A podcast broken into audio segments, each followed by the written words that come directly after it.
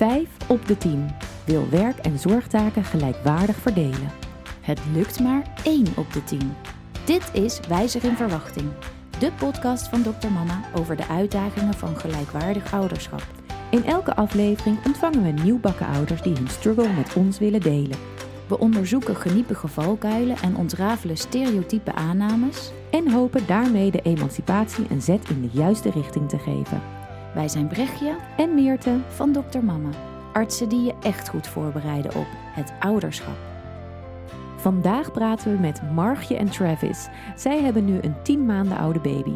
Margje werkt als maatschappelijk werker en Travis komt uit Amerika en zit in de marketing van een software testingbedrijf. Kleine proeven voor het spel, kleine proeven voor het spel. Met dokter Mama. Ja, eerst even een momentje voor onze sponsor, wij zelf. Een kind krijgen is magisch en mindblowing, maar gaat over meer dan de kleur van de babykamer en de spullen die je moet aanschaffen. Hoe gaan jullie straks om met de uitdagingen die het baren en opvoeden van een kind met zich meebrengen? En wat zijn die uitdagingen dan precies? Ze zijn in elk geval niet te vangen in een Excel-lijst. Je zal voorbij moeten gaan aan wie doet straks de meeste luiers en welk schoonmaakklusje staat daar dan weer tegenover. Maar wat de ideale verdeling dan is, of welke waardes echt belangrijk zijn, daarop zal iedereen anders antwoorden. Dus wij gooien de vragen op met het spel en jullie geven invulling aan jullie leven en het ouderschap. Koop het spel via de website of de link in de show notes. Zegt. Met het mes op de keel. Ja of nee? Hebben jullie de zorg gelijk verdeeld? Ja. Ja. Ja. En is het ook gelukt om het zo te verdelen als jullie je van tevoren hadden voorgenomen voordat de baby er was? Ja. En hebben jullie dan wel eens oneenigheid over de taakverdeling? Tuurlijk. Ja. On- ja, tuurlijk, ja. Ja, wie niet? Ja, Wie niet? gelukkig. Ja, ik moet de eerste nog tegenkomen die daar nee op zegt. Nee. Ja, nee, nee, nou, dat was hem. Ja, ja. Zo harmonieus. Ehm, want de vraag is dan vooral: wat betekent gelijkwaardig ouderschap voor jullie? Ja, dat je ehm, eh, ja, het, het vooral samen doet. Ook samen ja, de verantwoordelijkheid draagt, voor zover eh, ehm, mogelijk. En dat, ja, dat kan soms nog wel lastig zijn. Ook omdat ieder heeft ook meer zijn eigen kwaliteiten. Ehm, en nou ja, als het goed voelt, dan werkt het. En ho- hoe dat dan ook in percentages echt verdeeld is, maakt dan natuurlijk eigenlijk niet zo heel veel uit. Ehm, maar goed, dat, ja, dat blijft natuurlijk altijd een eh, zoeken. Want ook, ook je kind verandert, dus dan komen er weer nieuwe dingen en dan moet je daar weer iets mee. Ja. En voor jou, Travis? Ja, ik denk dat eh, een beetje van hoeveel tijd je insteekt met je kind. Dus tijd met je kind. En ook de, niet per se wat voor takken je doet. Bijvoorbeeld verschonen en zo. Maar, maar ja, gaan jullie een beetje gelijk qua efforts en, eh, en tijd. Dus eh, bijvoorbeeld ene dag kan ik alle verschoning doen. en dan andere keer is het Margje. Dus het is niet per se ik heb dit gedaan, dus morgen moet je dat doen. Maar het is wel, je moet gevoelen dat eh, je bijna gelijk bent. Qua, qua tijd en, en, en effort. Dus, Het gaat in ieder geval niet om, om de score bij te houden. nee. dus dat eh, is sowieso niet goed plan. Nee. In een relatie. Dus, eh, Ik denk dat niemand daar lekker op gaat op een gegeven moment. Maar en, en komt dat dan overeen als jij zegt, ja, die, die verantwoordelijkheden een klein beetje delen en dat jij het inderdaad hebt over de, de effort, de inspanning, hoe, hoeveel tijd investeer je en dan zonder dat je daar per se aan toekent, oké, nou ja, een luier verschonen is twee punten en als je een was hebt gedraaid is één punt, dus nu moet jij nog wat extra's doen en op die manier. Want hoe hou je dan eh, voor ogen dat Wat gelijk is. Wat gelijk is, of ja, dus en, en, en wat allemaal valt onder die, die verantwoordelijkheid delen. Want dat is natuurlijk ook heel breed. Ik denk eerst dat allebei moet dus, ja, alles kunnen doen. Dus Mhm. bijvoorbeeld als Margie weg is, moet ik kunnen um, Eleanor in bed en een hele nacht eh, routine. Dus eerst is het dat iedereen alles kan doen. Niet Mhm. alleen dat eh Margie bijvoorbeeld eten kan geven of zo. In het begin met de borstvoeding was dat wel zo, maar Mhm. later is het eh, niet meer. Ehm, dus dat vind ik heel belangrijk. En dan ja, is het bijvoorbeeld voor die tijd wanneer je s'nachts weg bent of ik, dan dat is een soort van meer van een puntsysteem waar ja, jij was vorige week twee keer weg, dus ik heb nu misschien tijd, maar, Vanavond mag ik. maar misschien heb je een be- beter antwoord. Nee, ja, dat, dat is inderdaad wel. Het is inderdaad heel belangrijk dat je ehm, weet dat als er één wegvalt, voor wat voor reden dan ook en voor wat voor tijdsbestek dan ook, dat, dat de ander alles gewoon doet en kan. En dat 100% het niet. kan overnemen. Ja, precies. Dat er niet eh, eh, dingen zijn dat je denkt: oh god, nou, dit wordt helemaal niks. Mhm. Dat lijkt me heel vervelend. Mhm. Omdat je dan e- echt die verantwoordelijkheid. Het lijkt me dan best zwaar om dat eh, zo te voelen. Dus jullie zeggen eigenlijk, het is niet alleen tijd en taken, dat is het niet. Maar het is meer, heb je allebei op dezelfde vlakken dezelfde skills. Dus niet de een is specifiek voor de huiltjes en de ander voor de luiers. Je wil dat inwisselbaar houden. Precies, Ja, ja. Marge heeft wel meer skills dan ik, want zij was vroeger werkte in een eh, kinderopvang. En ze heeft ook BHW-cursus gedaan. Dus, Vergeten hoor. maar- dus ze heeft meer ervaring met kinderen en ook eh, veiligheids eh, qua eerste hulp en dingen gedaan. Ik heb nooit gedaan, dus ik vind het wel een beetje spannend als ik moet als ja, een brood moet geven en een kind stikt de hele tijd. Dan denk ik, oh, wat gaat ge- gebeuren als die eh, echt eh, choking echt is. mis is. Dus Mhm. eh, en ik, ik, ja, ik kan wel video's kijken en zo, maar het is wel anders als je zelf gedaan in een cursus. Dus daar vind ik een beetje, ja, is makkelijker qua verantwoordelijkheid. eh, Ja, dat precies. Margia daar is, maar dat is ook een ding dat ik moet leren, want je kan niet altijd de makkelijkste ding doen. Ja, maar dus dat, is raakt ook een ook een ding. beetje aan eh, wat jij zegt, Marge, je kwaliteiten. Dus dat je ook de dingen doet die bij jouw kwaliteiten passen. Maar dan geef jij vervolgens ook wel heel mooi aan. Oké, je kunt zeggen, jij hebt deze kwaliteiten. Maar als ik dat dan bij jou neer blijf leggen, dan eh, worden die eigenlijk mij ontnomen of die laat ik mij ontnemen. Want je zegt eigenlijk vrijwel meteen van ja, dat, dat, dat, daar voel ik me dan misschien minder bedreven in. Maar dat is wel iets waar de- I have to step up my game of zo. Om dat Ja, stuk dan ja. gelijk te trekken. Ja. Want waarom zouden jullie het gelijk willen verdelen of gelijkwaardig? Het is gewoon een sign van de times, toch? We, zijn, eh, we werken allemaal. We zijn eh, breadwinners van de familie. Dus we moeten ook veel dingen in ons leven verdelen, gelijk verdelen, ongeveer. Dus ik denk dat zou natuurlijk passen bij eh, opvoeding. Ja, ik denk dat hebben we voorheen ook zo gedaan. Het is inderdaad niet zo eh, dat je eh, nou ja, dat een van de twee thuis is. Dan heb je natuurlijk ook een andere verdeling. We leven niet meer in een tijd dat dat financieel haalbaar is. Ja. Maar, ehm, en ook niet dat we dat willen. ja, jij wel. Stay-at-home dad. Nou ja, zou je dat willen? Ja, ik zou niet, eh, niet werken per se, maar niet echt werken om, om echt eh, te verdienen. Ga leuke projecten doen, zoals eh, je oom. ja, Hij hoeft niet te werken, klussen. maar hij doet het eh, wat hij leuk vindt. Mhm. Dus Maar, en wat is dan het voordeel voor jou aan het, de stay-at-home dad? ja, gewoon meer. Ja, ik heb het sowieso met werk, want ik werk in marketing, maar ik wil ook misschien meer iets voor mezelf doen. Ik vind dat eh, ja, meer interessant, want je hebt meer vrijheid, maar ook, dus het- ook minder geld waarschijnlijk voor een lange tijd. Dus ik vind het altijd een beetje meer interessant. Dus dat kan ik misschien doen, maar natuurlijk werken met de kind thuis hebben we al een beetje gevoeld de laatste paar jaar is niet zo makkelijk, maar, maar wel als ik eh, ja, twee dagen in de week alleen op eh, een andere ding kan, zou ook leuk zijn. Maar En dan de rest van de tijd met Eleanor. ja, denk ik. En wat, waar zit daar de fun? Ja, met mijn kind. Gewoon, ja, is niks beter dan, dan je kind horen, papa. En dan eh, een grote glimlach. Dus eh, dat, is, dat is leuk.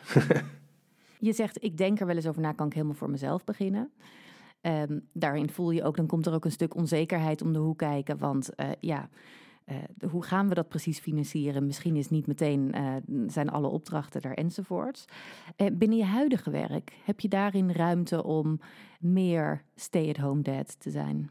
Ja, mijn werk is het super flexibel. Dus hadden over gelijke takdelen en alles. Dan, dan zijn ook eh, in onze relatie en ook werk en, en alles dingen die... Oké, ik, ik heb meer flexibiliteit in mijn werk, maar geniet. Dus ik ga ook andere dingen doen omdat eh, ik heb die flexibiliteit. Mhm. Dus flexibiliteit. Ehm, maar ja, dat heb ik. Eh, ik ja, als marketeer heb ik ook best, ja, best veel creativiteit in wat ik doe. Doet. Maar ja, dus ook, eh, ik werk voor een bedrijf die doet een ding die niet per se de meest interessant is Mhm. voor de meeste van de mensen. En dat is IT-dingen. Dus, eh, dus ja, voor mij is het ook misschien een meer persoonlijke ding om iets anders te doen. Ja. Dus eh, dat, Want je werkt wel meer uren dan Marg, Ja. maar je zegt er is meer flexibiliteit in Ja. hoe je werk is ingericht. want nu, omdat wij geen kinderopvang hebben op een vrijdag, Mhm. eh, heb ik vrijdag vrij. Maar ik werk 40 uur in vier dagen. Dus Mhm. dat is ongeveer ja, 10 uur per dag. Maar ik heb wel flexibiliteit. Dus mijn baas is best eh, hands-off. En die zegt, eh, als je je werk doet, dan ga ik niet elke dag kijken hoeveel je, uren je, Nee. je maakt of zo. Als je Maar maar ik wil-. Ja, Ja. ja dus, maar van mezelf wil ik proberen echt aan die 10 uur, 10 uur per dag te houden. Maar dat is veel makkelijker als je thuis kan werken. Want het is echt van je bed naar je, je kantoor werken in plaats van you know, drie kwartier fietsen naar werk. Dan verlies je heel veel tijd. Dus, dus tijdens eh, de, ja, de pandemic, de pan- pandemie, pandemic, COVID, was het veel makkelijker met een kind. Dan kan je, ja, dus zo. Ja, dus in die zin hebben we wel. Ik ben één dag thuis met eh, Eleanor en, en Travis is één dag thuis met haar. Dus in die zin is dat wel eh, verdeeld, maar dat is wel een tijdelijke oplossing. Omdat nu er één dag eh, bij de crash nog niet voorradig is, Ja. zeg maar. En die Ja. komt er dan wel en hij kan natuurlijk ook niet tegen zijn baas blijven zeggen. Ik doe dit in vier dagen. Ja, ja en, en het is ook best wel, want je moet soort van om zeven uur beginnen. Nou is ze om zes uur wel wakker, dus je bent er wel, maar Maar is ook, eh, ja, het is je toch werkt wel... al 40 lang. uur in vier Ja. dagen. Dat is best veel werk. En dan de volgende dag is het you know, je vrije dag, maar het is je pappendag. Dus je, je bent echt niet vrij als, eh, als een drie dagen weekend of zo. Dus eh, ja, het is ook fijn om een beetje meer tijd voor jezelf te heb- hebben. Maar dat kan natuurlijk niet met een kind. dus, eh, En is er dan ruimte bij je werkgever om parttime te werken? Of is dat er niet? Of is dat niet iets wat je naast Er is wel, maar ik ik denk dat komt eh, is meer financiële gesprek dan. Want Mhm. natuurlijk, ja, ja, je moet eh, ook verdienen. Dus, eh, en je geld verdienen ook ja, comfortabel met eh, Ja. je financiering. Dus eh, dat is ook een reden waarom ik ja, wil niet minder uren. Want eh, Ja, en het was ook logischer, omdat in, ja, hij heeft, ik werk meer een beetje in de sociale-achtige hoek. De softe sector. Daar valt gewoon wat minder te verdienen. dus eh, Ja. ja, dan, daarmee is het, vind ik het dan logisch dat ik dan een dag minder ga werken. Misschien als het andersom was geweest eh, en ik zou meer verdienen, dan hadden we het andersom gedaan. Ja. Ja. Maar het is gewoon logischer.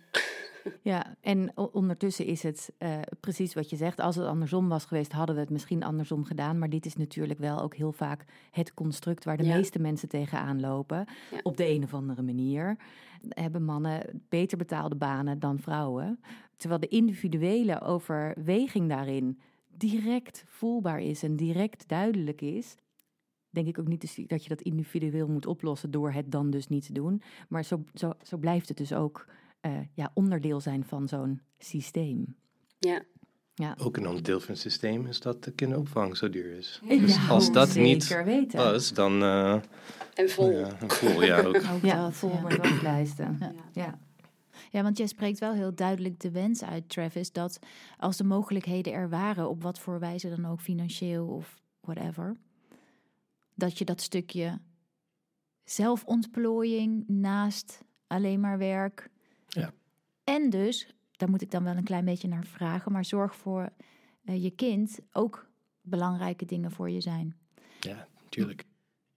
Ik hou echt van, van, die, van die vrijdag met, met haar. Dus ik vind het ook belangrijk. Maar ja, je moet, eh, dan kun je ook misschien op de weekend meer tijd voor. Ik, ik weet niet hoe het werkt, maar het is niet, eh, in- eigenlijk is er geen ideale oplossing. Maar Nee. Je moet wel minder tijd met je kind of meer tijd, Mhm. dan, dan minder geld. Dus eh, Ja, je zit Moet er wel vast in een construct.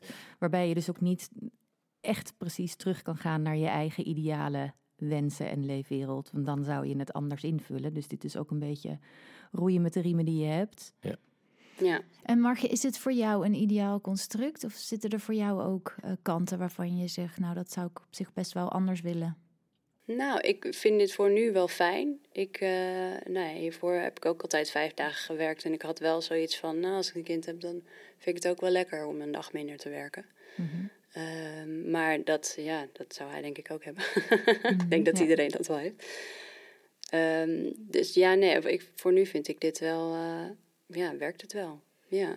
En ik vroeg net, hè, is- hebben jullie het zo verdeeld als jullie van tevoren hadden bedacht? En dan zeggen jullie, ja, eh, ik denk ook, en dat zullen jullie vast beamen, dat je je bijna niet kan voorbereiden op het ouderschap. Toch, je hebt geen idee waar je op afstevend. Zijn er dan dingen die je toch anders bedacht had van tevoren, waar je gaandeweg tegenaan bent gelopen? beetje moeilijk om te zeggen. Want zeker met het eerste kind heb je echt totaal geen verwachting. Dus eh, Nee, ja, wat, wat natuurlijk denk ik altijd en bij iedereen tegenvalt, is slaap. ja, dat... eh, En vooral op het moment dat je weer gaat werken. Kijk, daarvoor, ze deed het helemaal niet zo heel slecht. Maar voordat ik ging werken, dan kan je het allemaal natuurlijk veel beter hebben. Want dan eh, blijf je nog even liggen. Of, eh, maar op het moment dat je gaat werken, dan voel je pas echt... en dan snap ik ook wel dat, dat er vroeger niet zo moeilijk over gedaan werd. omdat de vrouw dan thuis was. Dus ja, dat ging toch wel. Eh, maar ja, zo werkt het niet meer. Nee, want hoeveel verlof eh, heb jij gehad? Ik heb ehm, eh, vier maanden, dus dat is best wel fijn. Ja.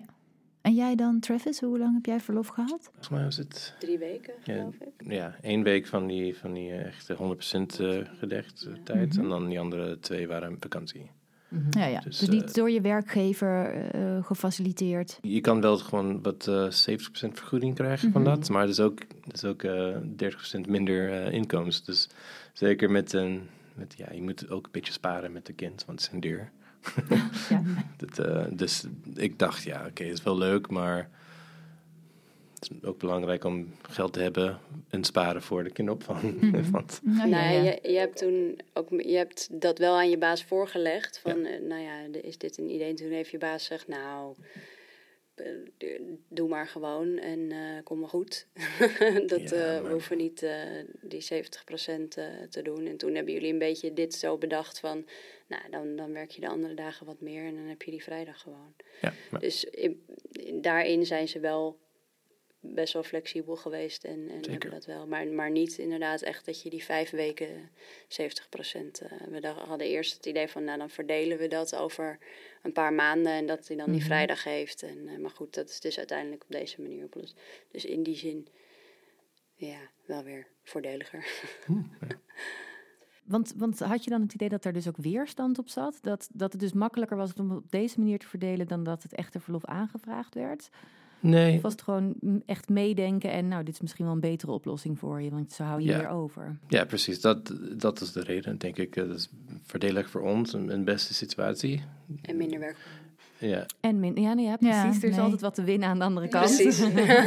en, en je blijft ook je volledige 40 uur werken. Dus zeg Ja. maar, er is niks van je verantwoordelijkheden afgegaan. Ehm, behalve dat je het in kortere tijd moet proppen. Dus er wordt in die dagen toch meer van je gevraagd. Ja, zeker. En eh, ja, om- sommige mensen, ja, het zit in mijn agenda dat het pappendag is, maar sommige mensen denken, oh ja, ga toch een eh, gesprek inplannen voor vrijdag. Ik denk, nee, Toch even bellen. maar, Ja. maar goed, eh, Ja, dus daar moet je wel ruimte voor innemen om. En misschien dus ook wel grenzen aangeven om te zeggen: die Ja. dag is niet om te werken. Ja, ik, het is sowieso niet moeilijk, want van de eigenaren van, van, van het bedrijf hebben ook kinderen. En ze hebben ook eh, vast donderdag is hun papdag. en, en als wij een, een dag met kinderopvang zouden kunnen hebben, dan zou ik ook misschien donderdag doen, want het matcht met hun. ja. Is makkelijker, maar ja, zo is het gepland. dus, omdat er eh, niet veel ruimte is. En heeft dat, want je, je begon in het gesprek dat je zei, ja, eh, op het beginstuk, als je het hebt over hoe verdeel je de taken, maar ook hoe goed is iedereen in de taken en wat kan je doen, noemde je direct de borstvoeding. Dat dat, nou ja, natuurlijk lijfelijk niet door jou overgenomen kan worden. Ehm, maar is dat. ehm, wordt, wordt zoiets versterkt door het verlof? Zeg maar, dus A, je ziet al wel, oké, ze zit meer geplakt op haar, want Mhm. er is de hele tijd borstvoeding. Dat kan je niet overnemen. Ehm, maar haar verlof heeft ook veel langer geduurd dan jouw verlof. Ja. Eh, omtrent die skills.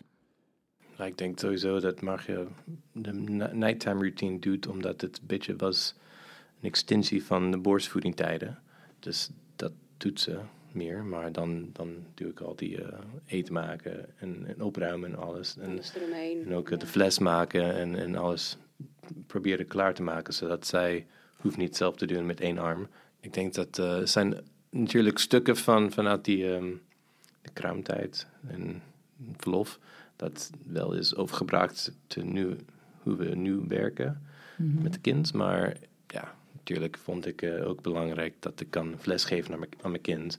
En ook voor Margje, want eh, you know, ze moet ook slapen beter. Dus, eh, ja, dus Ja. ik was heel blij om de flesvoeding te kunnen overstoppen. Ja, je hebt sowieso vanaf het begin eigenlijk al wel, nou ja, zo'n beetje gezorgd voor alle randvoorwaarden. En dat is nu een beetje doorgecijpeld in. Dus nou ja, inderdaad, ik breng haar eigenlijk altijd naar bed. Maar Travis die kookt meestal en die een soort dat er na de ravage weer eh, Ja. wordt opgedoekt. dus ja, in die zin, ehm, ja, dat, dan ben je het snelst. Want eh, wij hebben jullie gevraagd van tevoren een vragenlijst in te vullen. Waarin het gaat over de taakverdeling en wie doet wat. En wat ons dan opvalt is dat eh, veel praktische taken komen bij jou te liggen, Travis. Dus ehm, eh, de auto uitzoeken of de tuin doen of ik weet het niet eens. Koken, boodschappenlijstje. koken, boodschappen. En dat de meer emotionele en verzorgende taken bij jou komen. De nageltjes knippen, de eh, fases bedenken, de signalen herkennen. En is dat dan binnen jullie eh, kwaliteiten? Want dat zei jij in het begin. Je, gelijkwaardig ouderschap is ook de verdeling naar ieders kwaliteiten. Is het dan toevallig zo dat die kwaliteiten vooral bij jou liggen en de meer praktische kwaliteiten bij jou? Of heeft dat een andere oorzaak? Ik denk dat meestal in onze leven is dat verdeling wel zo. Want ik je houdt van klussen, maar ik doe meest van de klussen, omdat ik heb meer gewoon ervaring mee, ervaring om hoe je moet vindt doen. het ook heel leuk, dus je zoekt het allemaal uit. En Ja. ik vind het ook leuk om te doen, maar eh, daar gaat er wat dieper op in. En ook, ik, ja, Margie heeft meer ervaring met kinderen, ook met de kinderen. Je werkt vier jaar in de kinderopvang, dus je hebt sowieso meer ervaring en een idee wat moet gebeuren.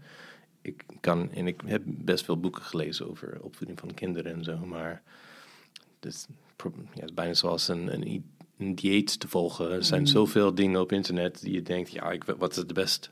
Dus, Die ik is. Ja. En ik, ik kom uit Amerika en, en daar is misschien opvoeding niet, eh, niet de best eh, examples, exemplaars. Maar dus ik, ik denk, ja, oké, eh, wonen in Nederland, dus misschien mijn oude ideeën van hoe het in Amerika is, moet ik misschien ehm, de, de lead geven aan, aan Margie. Want ik denk dat ze meer ja, van die waarden heeft. Zijn er wel eens dingen waarvan je denkt, oh, daar zou ik eigenlijk best wel, bijna zoals jij zegt, ik kan ook goed klussen. Ik vind dat ook leuk. Eh, misschien zou je kunnen zeggen, dat zou ik op zich best wel wat meer naar me toe willen trekken. Is dat voor jou in die verzorgende taken ook zo dat je denkt, nou, Ja, want ik, ik denk eh, qua als we ja, zeggen, we willen dit ding voor ons kind doen. Ik weet niet hoe ik moet zeggen in Nederlands, ook in Engels niet. Dus, ehm, in het Frans? Nee? dus nee, dus uh, when Marge is trying just to decide um, kind of, uh, uh, I guess say, style of raising the kid, and we talk about something, uh, dan, dan sowieso praten we over het en, en zeggen dit moeten we doen, oké, dit en dit en dit. Maar ik denk dat Margie is misschien de eerste begint over we moeten dit misschien denken en, ik, en dan spreken over het. Maar ja, ik hoop dat het goede antwoord was. Ja, nee, ja, want je zegt eigenlijk... Opvoedingsmethodes Ja. bedoel Ja. je. En je zegt ook, de, de kwaliteiten liggen daarin aantoonbaar eigenlijk. Ietsjes meer bij Margje. Maar het is nog steeds een gezamenlijk eh, eh, activiteit of beslissing. Ja. En ehm, dit is een heel persoonlijke vraag. Maar merk je aan Eleanor dat ze, eh, zeker op deze leeftijd, want ze is nu bijna tien maanden, Eenkennigheidsfase. eenkennigheid. Is ze dan meer eenkenniger naar jou, Margje, of dat niet? Nee, eigenlijk is, eh, he- heeft het nog helemaal eh, niet. Ze is nog niet echt eenkennig geworden. Het is, Oh, ik, ze eh, heeft het gewoon nog niet. Oké. Nee, ja. En ook niet nou ja, ze- wel als je er op de grond zet, dat ze denkt, hé. Mhm. Maar, eh, Maar bijvoorbeeld niet- in momenten van stress of pijn, is ze dan Ik denk, dat ze, ik denk dat ze, ja, misschien is het dat ik eh, haar knuffel heeft als ze pijn heeft en dan kijkt ze naar jou, maar dat doet ze altijd. Dat ze, kom ze- ik al zo aanrennen, wat? ja, ik bedoel dat eh, ze kijkt altijd weg naar de persoon die eh, vasthoudt.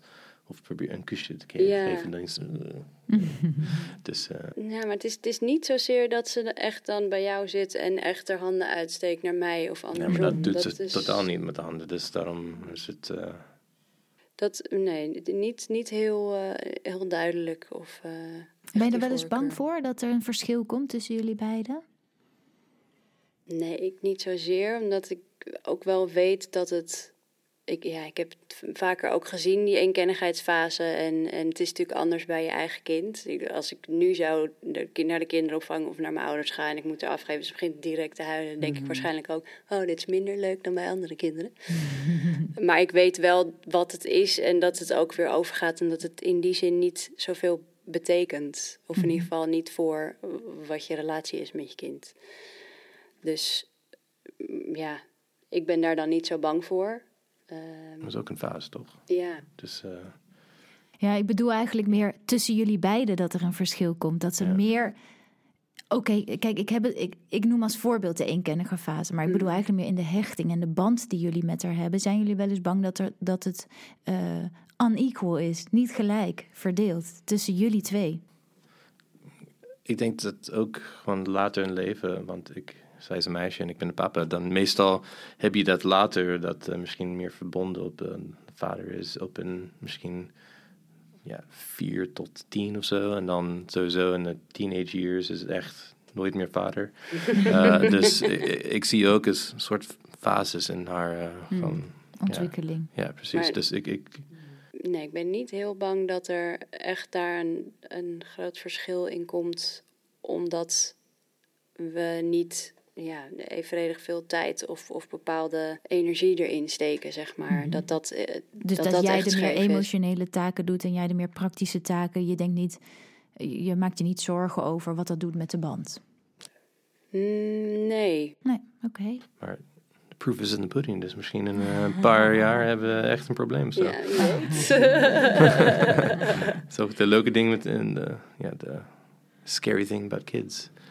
Je weet niet als je echt eh, slecht hebt gedaan eh, tot een paar jaar later. nee. Ja, ja, nee, dat hoor je uiteindelijk allemaal wel terug van de, van de psycholoog inderdaad. En ik denk ook niet dat, ik noemde het net al een klein beetje, er zijn een aantal van die klassieke dingen. Dus dit, dit past wel binnen een klassieke rolverdeling. Dat je zegt, oké, nou ja, godzijdank, want dat is ook het hele stuk. Vroeger werd er, ik ben heel benieuwd wat je ook refereerde aan Amerika, daar wil ik zo direct nog wat over vragen. Maar eh, we hebben het al gehad over de jaren 50. Weet je, vroeger was het gewoon, joe, eh, jij werkt eh, en snijdt het vlees op zondag en jij doet thuis alles en zet de pantoffels klaar en bent duidelijk de enige voor de kinderen. Van in die situatie zitten we niet meer. Er worden heel veel dingen overgenomen. En in de praktische taken vind je het meeste comfort. Want ook daar noem je. En ik, dan is dat een klein beetje invulling, maar ook een soort onzekerheid. Omdat je ziet, ja, het gaat haar net een beetje beter af. Zij heeft dat meer gedaan. En ergens voel je, ja, ik moet ook step up my game. Maar soms zie ik, ja, dit, dit kan jij gewoon beter.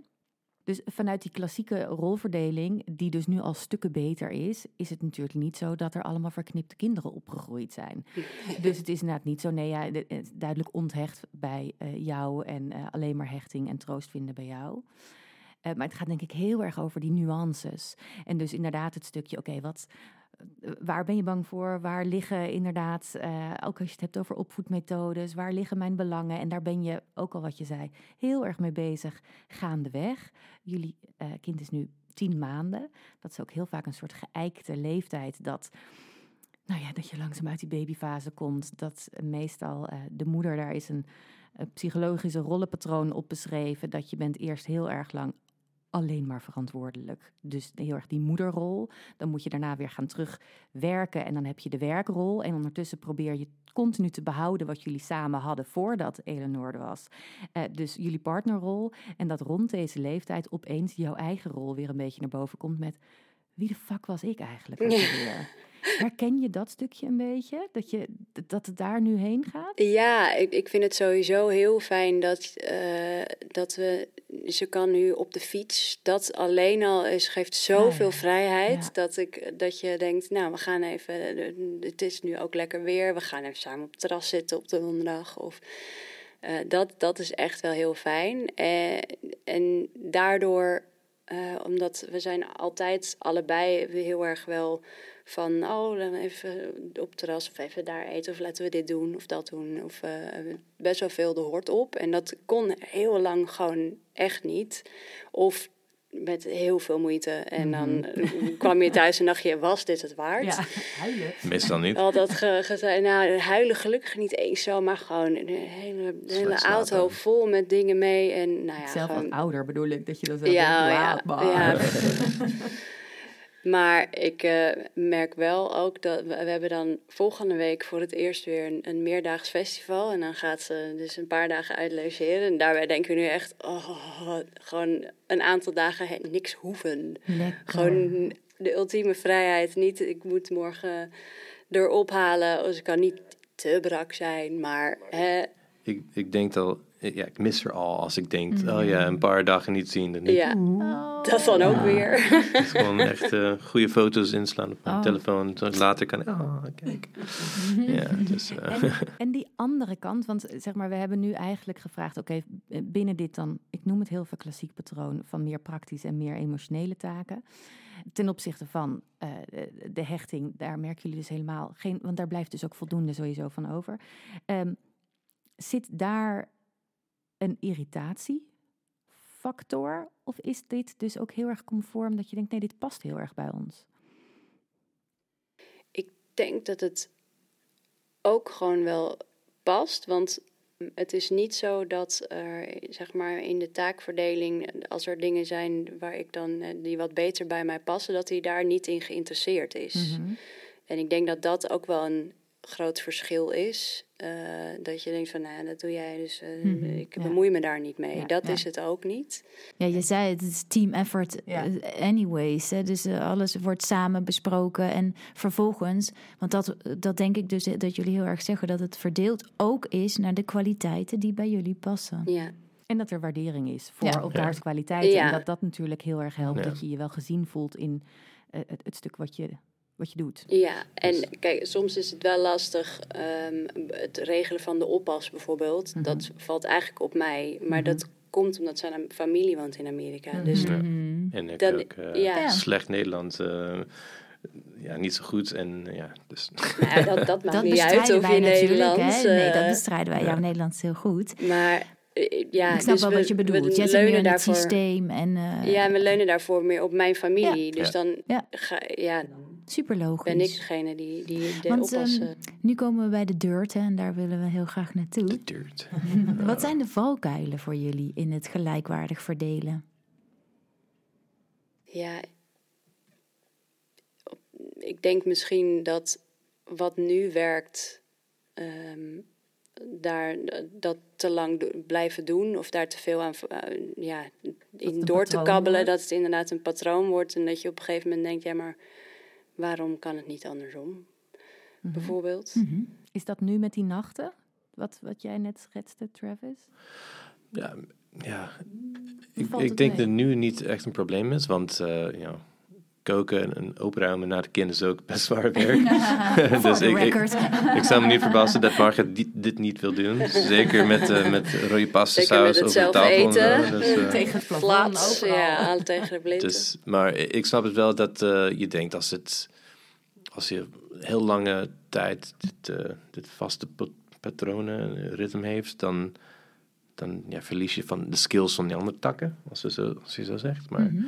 En ook voor Eleanor, ik ben soms bang dat als jij altijd de, de nachtroutine doet heel lang, dan, dan kan ze misschien niet slapen als, als jij eh, weg bent. Ja, Dus, precies. maar gelukkig hebben we genoeg tijden in de week waar ik die dingen soms doe. Dus, eh, en tot nu loopt het prima, maar dat is altijd eh, een ding dat achter in je hoofd zit. Ja. Hoeft niet, ik wil dat ze niet vast is aan Ja. dat papa of mam iets doet. Ja. Ja, precies. Wat super mooi geformuleerd. En zou je dan ook een inkijkje kunnen geven in hoe jullie ervoor zorgen dat, dat, hè, dat je dat herevalueert? Of Ja, mag je moet meer uitgaan. En dan, eh, nou. Oh, noted. En dan, en dan, on the record? Ja, nee, dat is goed. Maar het, het is ook belangrijk. Ik, volgens mij vonden wij ook een beetje moeilijk om. Want je hebt minder tijd voor jezelf. Zeker in het begin. Ik denk dat het wel rustgevend. Zeker Margje, want zij is meer een extrovert dan ik. Om je, eh, je tijd met je vrienden of eh, met je bandmates bijvoorbeeld te hebben. En een beetje ontspannen. En, en ja, Margje zijn en niet mama zijn. Ja. Ook voor mij is dat misschien gamen en ook eh, andere dingen. Misschien fitness doen. Maar als je het doet, niet zo vaak. Eh, dus, maar goed, ik, ja, ik denk dat het is belangrijk om, om ook jezelf vrijheid te geven om een, jezelf, je normale zelf te zijn. Ja, en, die en, eigen ja, tijd. en die eigen tijd zorgt dat eh, als jij meer marge bent die tijd, dan ben ik more- meer papa. Dus daar leer je ook die, die, ook die skills. En eh, lukt dat ook? Ja, vorige week bijvoorbeeld eh, had Travis twee eh, dagen, dat was weliswaar voor werk, maar goed. Die moest twee avonden, nou ja, op een beurs opbouwen en afbouwen. Dus ik was de avonden alleen en het was woensdag en donderdag geloof ik. En eh, eh, vrijdag dacht ik dan wel ook meteen na werk, nou, ik blijf nog even op het terras zitten. Maar dat is, ja, dat is ook geen probleem dan. Omdat... Het lukt jou om die ruimte te nemen? Ja, het is wel steeds meer, omdat, ik, omdat het ook steeds makkelijker gaat. Kijk, er is een hele periode geweest, eh, nou ja, rond die vier maanden, dan ga je net aan het werk en dan heb je die slaapregressie, die bij haar echt, dat is echt een drie week van de hel. Toen lag ik eigenlijk vanaf s'avonds, eh, nou ja, zeven uur lag ik met haar boven in bed aan de borst om maar zo een beetje te proberen. Als je dan op een gegeven moment in slaap valt, dan, nou ja, dat, dat was, dan, dan ben je wel echt in je eentje, ehm, voel je je wel in je eentje echt verantwoordelijk. Terwijl we heel veel, helemaal toen ik aan het werk ging, de nachten ook wel, en ze steeds meer ook flesvoeding eh, gingen, dat we dat ook wel echt verdeelden. Het eerste wat ik zei was, toen ze naar flesvoeding ging, nou dat wordt die van ergens één uur. Ja. En dan, kan jij die doen. Dus dat eh, hebben we wel al snel, ondanks dat die borstvoeding natuurlijk wel echt heel erg bij de vrouw ligt. Want dat kan gewoon niet anders. En het ook, vond ik ook fijn, daar niet van. Ik vond het ook eh, heel fijn om te doen en mooi om te doen. Ik heb best hard gepusht om, om te switchen naar de, naar de fles. Omdat ik wil voor jou een break te hebben. En je armitieten moet... eh, dus ze begon ook te, te, te teeth, eh, een tand ja. te krijgen. dus Oh, ze ja. dacht, Tieten, tieten. misschien is nu, de- nu de tijd voor, voor de fles. Allebei. En, en ook eh, daar ook meer eh takverdeling te hebben. Dus eh, ik kan Ja. ook s'nachts een fles geven. En Margie kan slapen. En, en andersom is de volgende dag die andersom. Het is dus eigenlijk wat jullie aan het begin al zeiden. Het gaat niet zozeer om 50-50 precies de taken kunnen vinken. Maar en binnen je eigen kwaliteiten eh, taken hebben. En ik hoorde zo ook op het moment dat de een eh, meer taken op zich krijgt, bijvoorbeeld door de borstvoeding, dat de ander zich op alle andere vlakken zo inspant dat het, eh, dat het in ieder geval gelijkwaardig voelt. Ja, en dus Ja. ook waakzaam is om Ja. op een gegeven moment te denken... ja, wacht even, laten we dan dus nu een beetje Ja. deze kant op gaan. En Ja. Omdat je graag in wil springen. Want zeg maar, nog voortbordurend op die valkuilen... dan ben ik dan nu heel benieuwd... wat voor valkuilen liggen er vanuit een Amerikaanse opvoeding, jeugd... waar je even aan refereerde? Ja, eh, ik denk het gewoon, ja, ehm, hoe zeg je het in Nederland- Nederlands? Eh, Of zeg spanking. Oh ja, ja. Spanking. Ja. Ja. Wat is dat Nederlands? Slaan. Slaan. Ja. Of een, ja, en een Lijkt erger dan, eh, corrigerende tik eh, Ja, is hoe ja. we het... Ja, slaan, slaan is een soort mishandeling. Corrigerende tik is een soort van... Dus ja, die, die, eh, die slaan. Heb je het heel vaak in Amerika. Dus eh, als ik kijk naar de, broer, eh, de kinderen van mijn broer, is het niet zo ja, raar om, om een beetje een, een, een spanking te krijgen als je iets doet. In Amerika, I think, denk ik dat het eh, normaal is. En, en dat, eh, ja, maar hier is het totaal niet mm, ja, legalig, eh, legaal mogelijk Mhm. of zo. Legaal. Ja. Legaal. Dus, eh, dus dat is, een- misschien een jaar geleden wist ik dat niet. Dat het eh, niet eh, legaal was. Dus, oh, oké. Dus er zijn ook een paar dingen die ik moet eh, leren. Dus daarom Ja, heb ik... ehm, andere insteek. En denk ook wel opvoeding. Jij bent ook meer opgevoed met dat je vader heel veel werkte. zeker. Je moeder ook werkte ook, maar Toen wij in Amerika woonden, was mijn vader ja, meer van de, de mannelijke rol. Natuurlijk, eh, omdat ze een oude generatie is. Maar toen we hier kwamen, was mijn moeder altijd aan het werken. En mijn vader is eigenlijk eh, met, vroeg met pensioen. Dus, dus ik heb wel een goede andere kant eh, zien hoe, hoe het meer ja, de, tak, de takken kan verdelen en, en die de gender norms, eh, ja. norms veranderd kan zijn. Dus dat vond ik ook belangrijk dat wij niet eh, die gender norms eh, van onze oude generaties. eh, Ja, dus je ziet daar echt een verrijking van. Want we zeggen, hè, Nederland wil 5 op de 10 het graag gelijker verdelen. mhm. Maar het lukt maar 1 op de 10. Wat, zou daar, wat is daar de reden van? Ja, ik denk sowieso een beetje van de maatschappij. Dus dat mannen werken en vrouwen. Ik, ik denk dat best veel mannelijke Nederlanders willen in die gender normative roles blijven. Gewoon uitgaan met de vrienden en, en voetbal spelen en zo. Maar, ehm, dus dat is één kant. Ook eh, werk en, en geld verdienen. Ook belangrijk. ja, de, de pay gap is natuurlijk, helpt daar ook. eh, want nou ja, goed, wat we net ook zeiden, eh, eh, ik, ik verdien minder. eh, dus dan is het logisch dat je minder ook gaat werken. Want, hè, eh, maar goed, ja, dat is natuurlijk ook eh, eh, een deel ervan. En het, ja, en het verlof natuurlijk ook. Ik heb vier maanden, dus eh, ik heb tijd, veel meer de tijd om er ook in te groeien. En nou ja, hij moest natuurlijk na drie weken alweer aan het werk. En dan eh, begin je net. Ja. En hoe, eh, hoe voer jij het gesprek met jouw mannelijke vrienden over het gezinsleven, de fase waar je nu sinds kort eigenlijk pas in zit? Ik denk dat voor mijn vrienden, ik had een die al een kind heeft. Voor, dus ik heb hem eh, direct gebeld en ik word papa. En dan met, hoe is het eigenlijk? En hij zegt dat het echt fantastisch is. En, en dat is, ja, je hele eh, leven verandert en zo. Dus in een positieve manier. dus dat is ook belangrijk om te horen. Maar ja, ik denk dat mijn vrienden zijn niet echt misschien de typische ja, mensen die willen alleen naar de kroeg. En, eh, en, en- maar misschien is dat ook niet eh, echt een, een typische Nederlander. Misschien zien we dat op media, op Ja. de media, maar niet echt zo is. Maar ja, het is een beetje moeilijk om te zeggen. Nou, ik begrijp heel goed wat, dat je zegt. Het stereotype beeld van de man is eh, minder op de zorgtaken en meer op de werk, financiën en, en dus misschien ook wel vrijheden voor jezelf, zoals naar de kroeg gaan en bier drinken.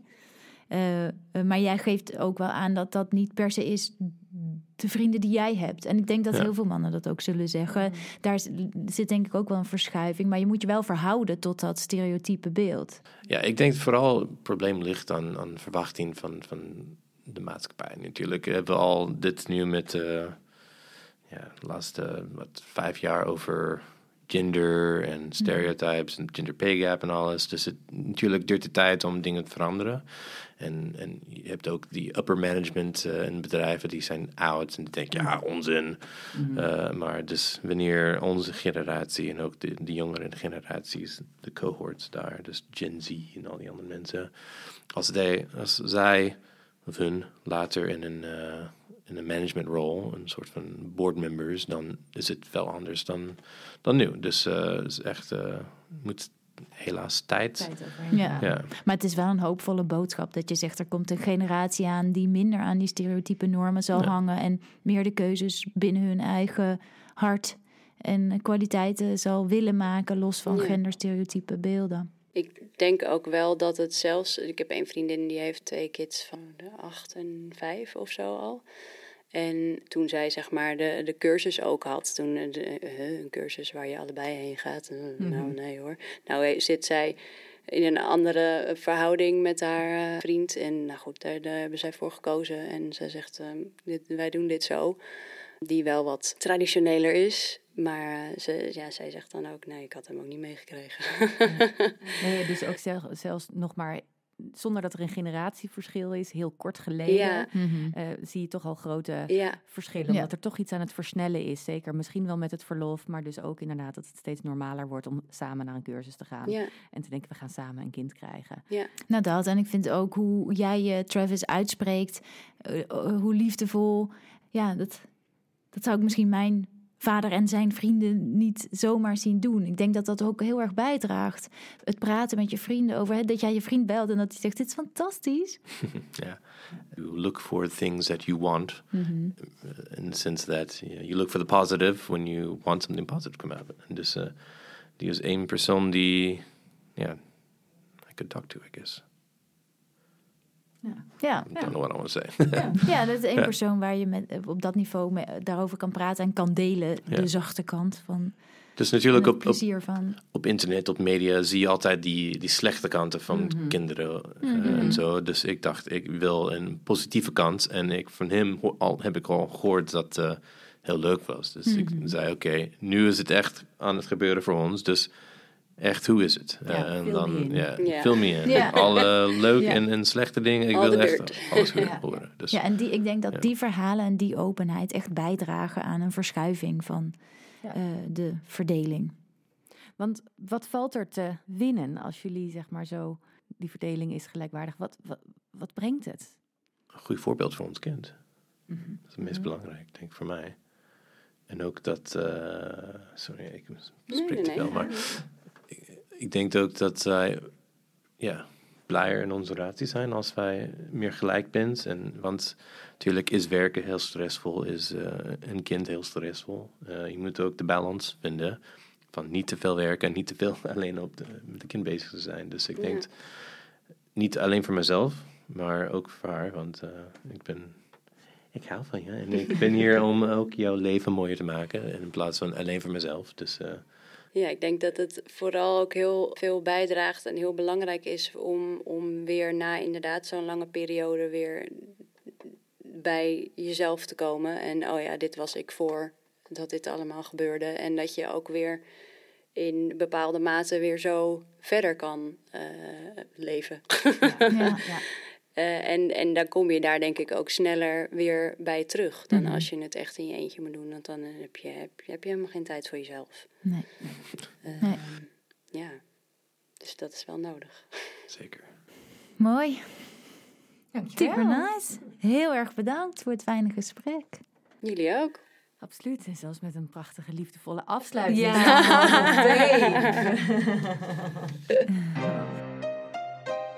But wait a minute. Hoorde jij dat ook? Nou, flip the coin. Er is mij best wel veel opgevallen in dit gesprek. Ehm, en vooral dat het me heel veel vragen opwerpt. Wat me opviel, was dat er eh, soms gewoon toch echt wel een hele grote financiële component is. Dus eh, er wordt veel gezegd, ja, maar goed, het, het kost veel geld als we ehm, langer verlof opnemen. We moeten toch sparen voor de crash. Als ik minder ga werken, je wilt toch ook een bepaald comfort houden. Nou, sterker nog, Travis zegt zelfs... eh, in de ideale wereld zou ik heel graag meer tijd voor mezelf hebben, minder werken. Precies. Maar goed, je wordt dan dus door het construct tegengehouden. En ja, dat gaat natuurlijk ook over privileges en het gaat over hoe, wat willen we allemaal precies, maar dus ook dat fundament. Ik bedoel, eh, het gaat dus over best wel iets heel erg belangrijks. De basis van je gezin en daarmee het opgroeien van een kind. En ondertussen wordt dat dus eh, financieel eigenlijk vaak gedwarsboomd. Kan dat nou niet anders? Dat zou ik heel graag willen on- onderzoeken in de serie. Waarom zorgen mannen niet? Eh, zeker. En wat ik ook zou willen onderzoeken is hoe zij allebei hun eh, kwaliteiten, hè, de- die zijn vrij genderstereotyp en ze zijn er allebei wel van overtuigd dat dat past Bij wie ze zijn. bij wie ze zijn. Ehm, ik herken dat en ik zou daarvan ook willen weten, ja, in hoeverre is dat karakter en in, in hoeverre is dat geïnternaliseerd? hè? Het, het- Ja. het beeld waaraan je denkt te moeten voldoen en dat dat dan min of meer automatisch stereotyp wordt ingevuld. Ja. Want Margje zegt duidelijk, ik hou ook van klussen, Ja. maar geeft het volledig dan uit handen. Ja. Ja, terwijl andersom is interessant dat ehm, de EHBO, dus als de shit hits the fan, dan zegt Travis, ja, u, dan, dan, dan heb ik eigenlijk daar nog geen weet van. Zij bent, is degene die de first aid heeft gedaan. En dat is iets wat wij ook wel zien in eh, onze eigen cursussen. Eh, heel vaak schrijven moeders met hun moeder in. En dan komen er dus twee eh, vrouwen. En dan denk je, maar goed, als jij dan in je eentje met het kind bent, en dan? Nou ja, en niet alleen als jij in je eentje met het kind bent, maar blijkbaar kijk je dus dan altijd naar de ander als Ja. het gaat om bepalen wat veilig is en hoe je dat aan wil pakken en wat wel en niet mag Ja. of kan. Dat is nogal een verantwoordelijkheid Ja. om te dragen in je uppie. Echt behoorlijk. Ook vond ik het leuk dat Daddy's Girl genoemd werd. Dus oké, je hebt als vader nou eenmaal een speciale band met een dochter.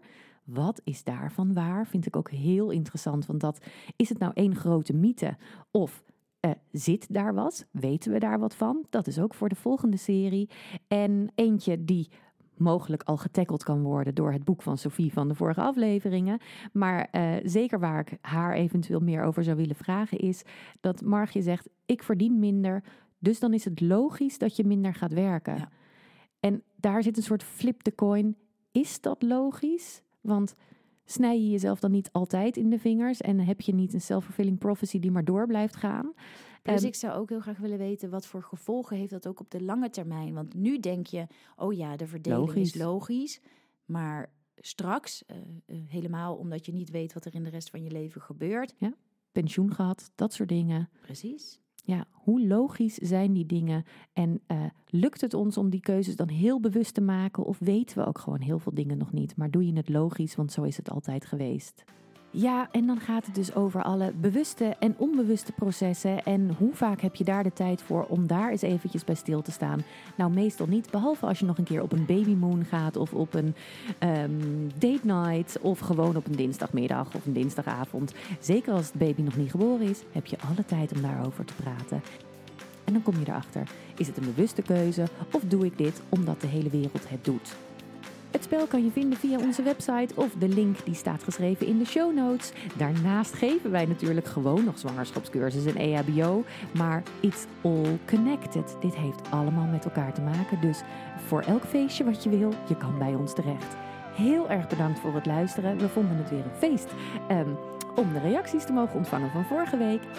En volgende week praten we met een feministisch podcastmaker, Daan Borrel, en haar partner over hun kind, wat inmiddels 14 maanden oud is.